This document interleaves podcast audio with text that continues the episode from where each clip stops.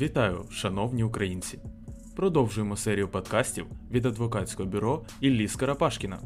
Наша мета простою та зрозумілою мовою розказати про важливі юридичні нюанси у спорті.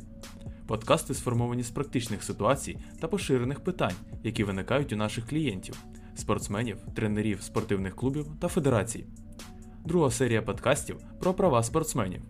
Які саме права має спортсмен, як запобігти їх порушенню, як захистити свої права, як отримати відшкодування. Все це ми розглянемо далі. Українці мають бути свідомими скрізь та в усьому. Важливо знати, що окрім обов'язків, кожен спортсмен наділений також і правами. Обізнаність у своїх правах надає змогу почувати себе комфортно та впевнено не лише на спортивній арені, але й у звичайному житті, та, зокрема, у відносинах з роботодавцем. Зазвичай роботодавець не зацікавлений у тому, аби працівники усвідомлювали свої права. Інтерес роботодавця, аби працівник зосередився виключно на чіткому виконанні своїх обов'язків, тоді як сам не завжди виконує їх належним чином. Те ж саме і в спорті. Власників спортивних клубів, керівників федерацій та інших функціонерів цікавлять насамперед особисті майнові інтереси, а не права спортсменів.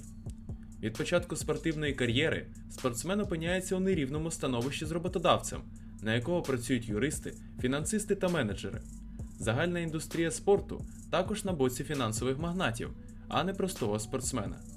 При виникненні спірних питань спортсмен залишається сам на сам проти системи та змушений йти на поступки, нехтуючи власними інтересами.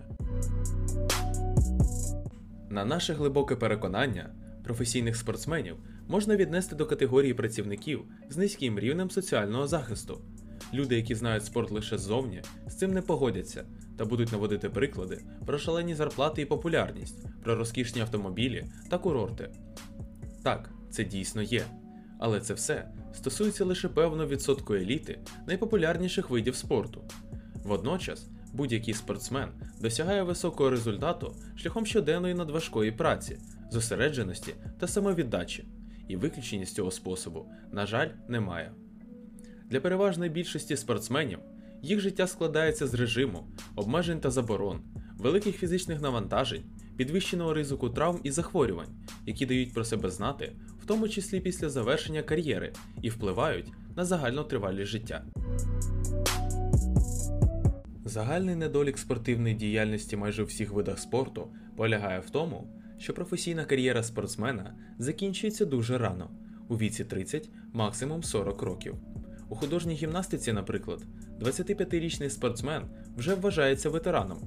Натомість в інших сферах працівники в такому самому віці лише набувають професійно сталого рівня, мають перспективу і більш затребуваними, краще оплачуються і мають можливість успішно працювати, тоді як спортсменові потрібно наново шукати себе, освоювати нові професії, набувати нового досвіду та навіть наново вчитися, маючи при цьому за плечима наслідки високих фізичних навантажень та спортивних травм, які дають про себе знати.